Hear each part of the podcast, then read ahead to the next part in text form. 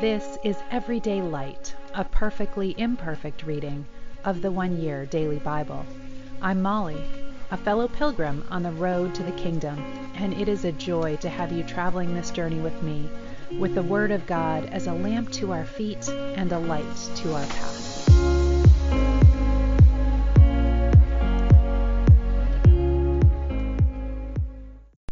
Welcome. This is the one year Bible reading for April 14th, and we begin today in Joshua chapter 9, beginning in verse 3. But when the people of Gibeon heard what Joshua had done to Jericho and Ai, they resorted to deception to save themselves. They sent ambassadors to Joshua, loading their donkeys with weathered saddlebags and old patched wineskins. They put on worn out, patched sandals and ragged clothes, and the bread they took with them was dry and moldy.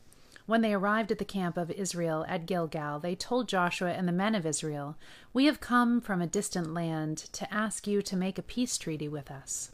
The Israelites replied to these Hivites, How do we know you don't live nearby?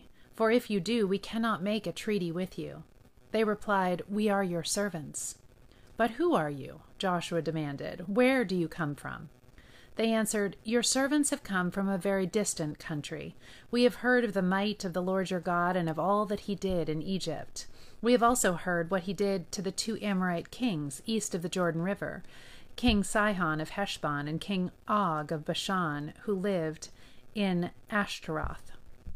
So our elders and all our people instructed us take supplies for a long journey. Go meet with the people of Israel and tell them, We are your servants. Please make a treaty with us.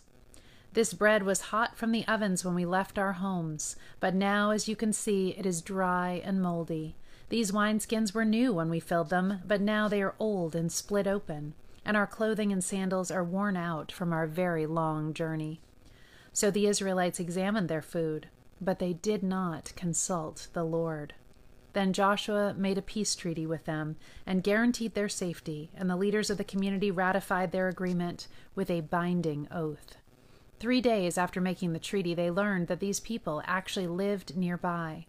The Israelites set out at once to investigate and reached their town in three days. The names of these towns were Gibeon, Kephirah, Beeroth, and Kiriath Jearim. But the Israelites did not attack the towns, for the Israelite leaders had made a vow to them in the name of the Lord, the God of Israel. The people of Israel grumbled against their leaders because of the treaty. But the leaders replied, Since we have sworn an oath in the presence of the Lord, the God of Israel, we cannot touch them. This is what we must do. We must let them live, for divine anger would come upon us if we broke our oath. Let them live. So they made them woodcutters and water carriers for the entire community, as the Israelite leaders directed. Joshua called together the Gibeonites and said, Why did you lie to us? Why did you say you live in a distant land when you live right here among us? May you be cursed. From now on you will always be servants who cut wood and carry water for the house of my God. They replied, We did it because we, your servants, were clearly told that the Lord your God commanded his servant Moses to give you this entire land and to destroy all the people living in it. So we feared greatly for our lives because of you. That is why we have done this. Now we are at your mercy. Do to us whatever you think is right. So Joshua did not allow the people of Israel to kill them. But that day he made the Gibeonites the woodcutters and water carriers for the community of Israel, and for the altar of the Lord, wherever the Lord would choose to build it. And that is what they choose to do, or that is what they do to this day. Adonai Zedek, uh, Zedek, king of Jerusalem, heard that Joshua had captured and completely destroyed Ai and killed its king, just as he had destroyed the town of Jericho and killed its king. He also learned that the Gibeonites had made peace with Israel and were now their allies. He and his people became very afraid when they heard all of this, because Gibeon was a large town, as large as the royal cities, and larger than Ai. And the Gibeonite men were strong warriors. So King Adonai Zedek of Jerusalem sent messengers to several other kings Hoham of Hebron, Piram of Jarmuth, Japhia of Lachish, and Debir of Eglon. Come and help me destroy Gibeon, he urged them, for they have made peace with Joshua and the people of Israel. So these five Amorite kings combined their armies for a united attack. They moved all their troops into place and attacked Gibeon. The men of Gibeon quickly sent messengers to Joshua at his camp in Gilgal. Don't abandon your servants now, they pleaded. Come at once, save us, help us, for all the Amorite kings who live in the hill country have joined forces to attack us. So Joshua and his entire army, including his best warriors, left Gilgal and set out for Gibeon. Do not be afraid of them, the Lord said to Joshua, for I have given you victory over them. Not a single one of them will be able to stand up to you. Joshua traveled all night from Gilgal and took the Amorite armies by surprise. The Lord threw them into a panic, and the Israelites slaughtered great numbers of them at Gibeon.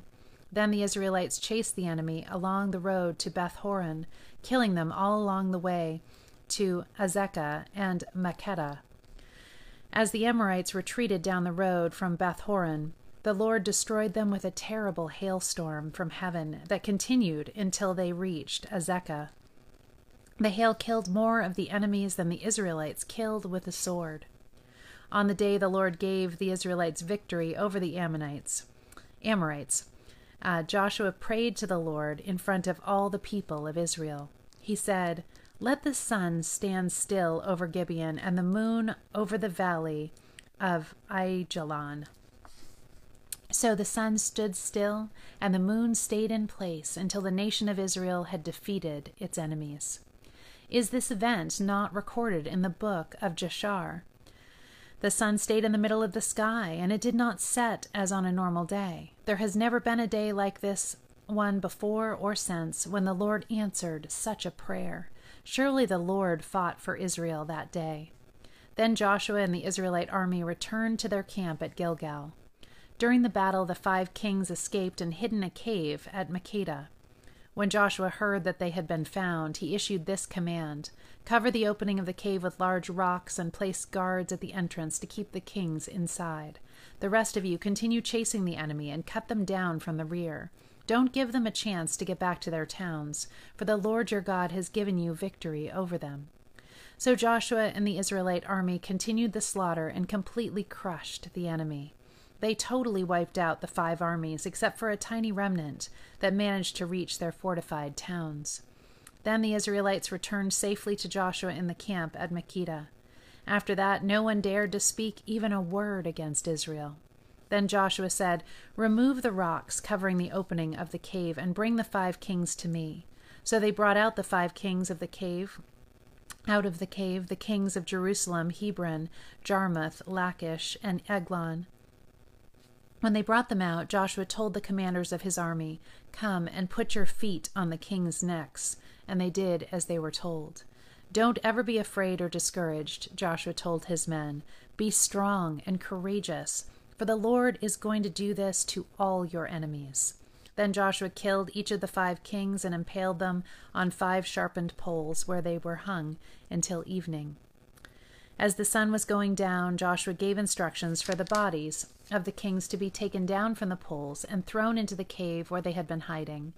Then they covered the opening of the cave with a large pile of rocks, which remains there to this very day.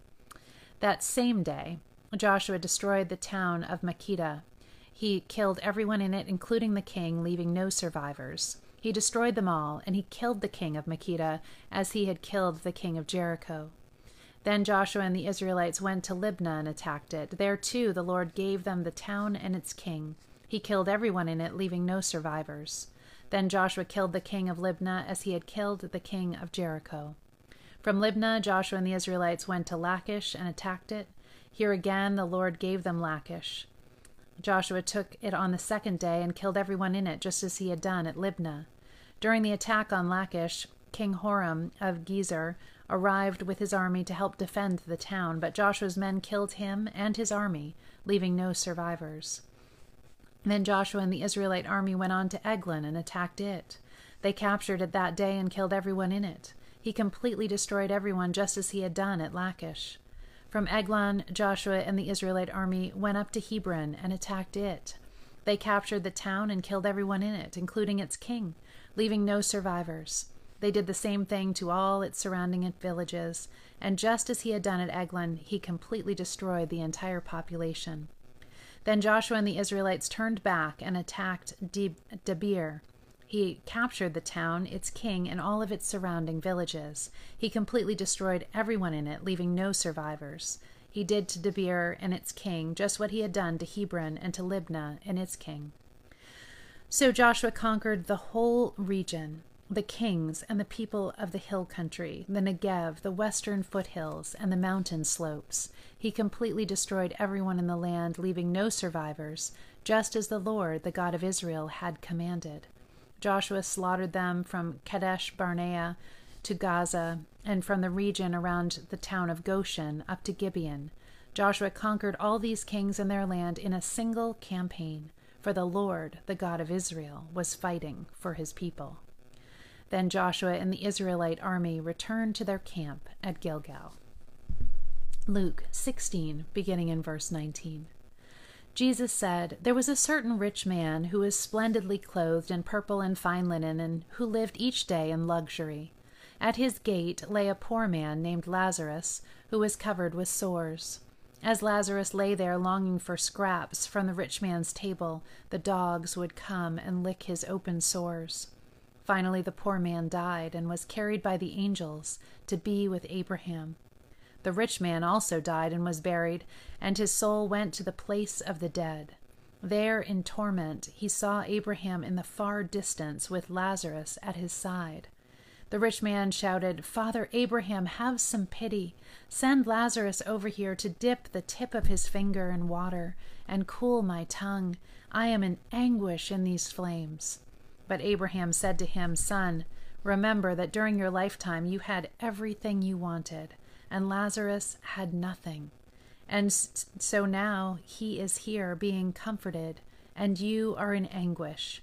And besides, there is a great chasm separating us. No one can cross over to you from here, and no one can cross over to us from there.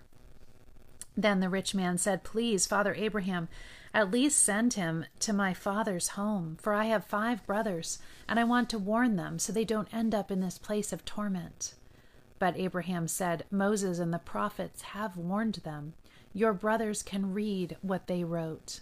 The rich man replied, No, Father Abraham, but if someone is sent to them from the dead, then they will repent of their sins and turn to God. But Abraham said, If they won't listen to Moses and the prophets, they won't listen even if someone rises from the dead. One day Jesus said to his disciples, There will always be temptations to sin, but what sorrow awaits the person who does the tempting. It would be better to be thrown into the sea with a millstone hung around your neck than to cause one of these little ones to fall into sin. So watch yourselves. If another believer sins, rebuke that person.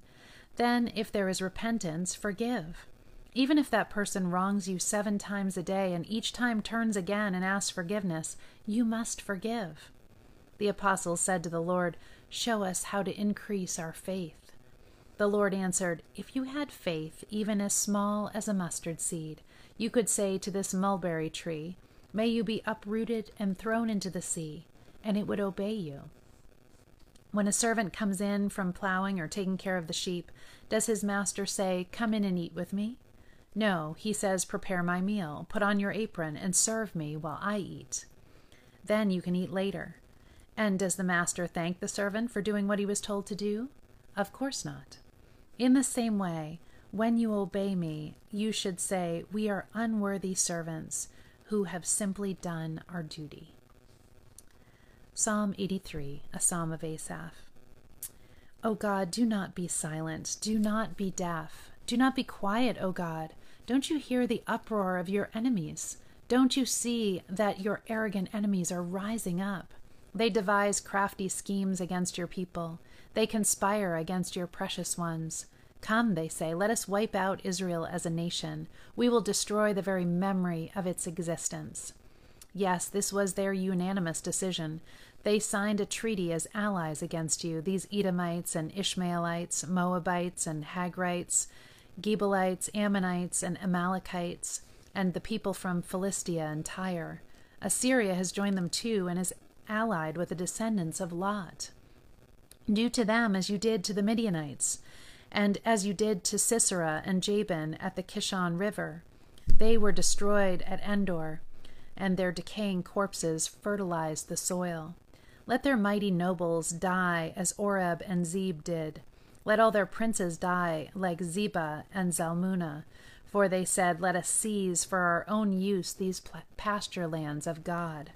O oh my God, scatter them like tumbleweed, like chaff before the wind. As a fire burns a forest, and as a flame sets mountains ablaze, chase them with your fierce storm. Terrify them with your tempest. Utterly disgrace them until they submit to your name, O Lord. Let them be ashamed and terrified forever. Let them die in disgrace. Then they will learn that you alone are called the Lord, that you alone are the Most High, supreme over all the earth. Proverbs 13:4 Lazy people want much but get little, but those who work hard will prosper. And to end, we're going back to Selwyn Hughes's teaching about the hind's feet. And this from Psalm 40 He set my feet upon a rock and gave me a firm place to stand. The more we are acquainted with the way a deer functions in its natural habitat, the more clearly we can see the spiritual lessons that God wants us to learn. While the male deer, the hart, is a wonderful example of sure footedness, still more wonderful is the female, the hind. Those who have watched it leading its young in the hidden into the hidden uh, fastness, fast and yes, something of the mountain peaks say that it is the most perfect example of physical coordination that God ever made. Why is this physical coordination so important? When a deer moves upwards over a steep mountain slope, it proceeds by leaping from one spot to another, and so it needs to be certain that its back feet will land on something solid. By positioning its front feet on something secure, it instinctively knows that its rear feet land there also. It will and it will proceed upwards in safety. If this were not so, the deer's back feet were to lo- and they were to land on loose rock, then it would slip and meet with serious injury, perhaps even death. This sense of perfect coordination is not something that the deer learns. It is an instinctive ability given to it by its creator. And what God has done for the deer in the natural realm, he is able to do for us in the spiritual realm. Listen again to the words of the psalmist He makes my feet like hinds' feet. Note the word makes. I find that deeply encouraging. It is not something I have to achieve on my own. He has a part in it too and, may I add, the biggest part. Oh, Father, help us understand that although you have the biggest part in making our feet like hinds' feet, it cannot be accomplished unless we too do our part. Thus, we willingly surrender to your divine purposes. In Jesus' name we pray. Amen. Love you all. Have a wonderful day.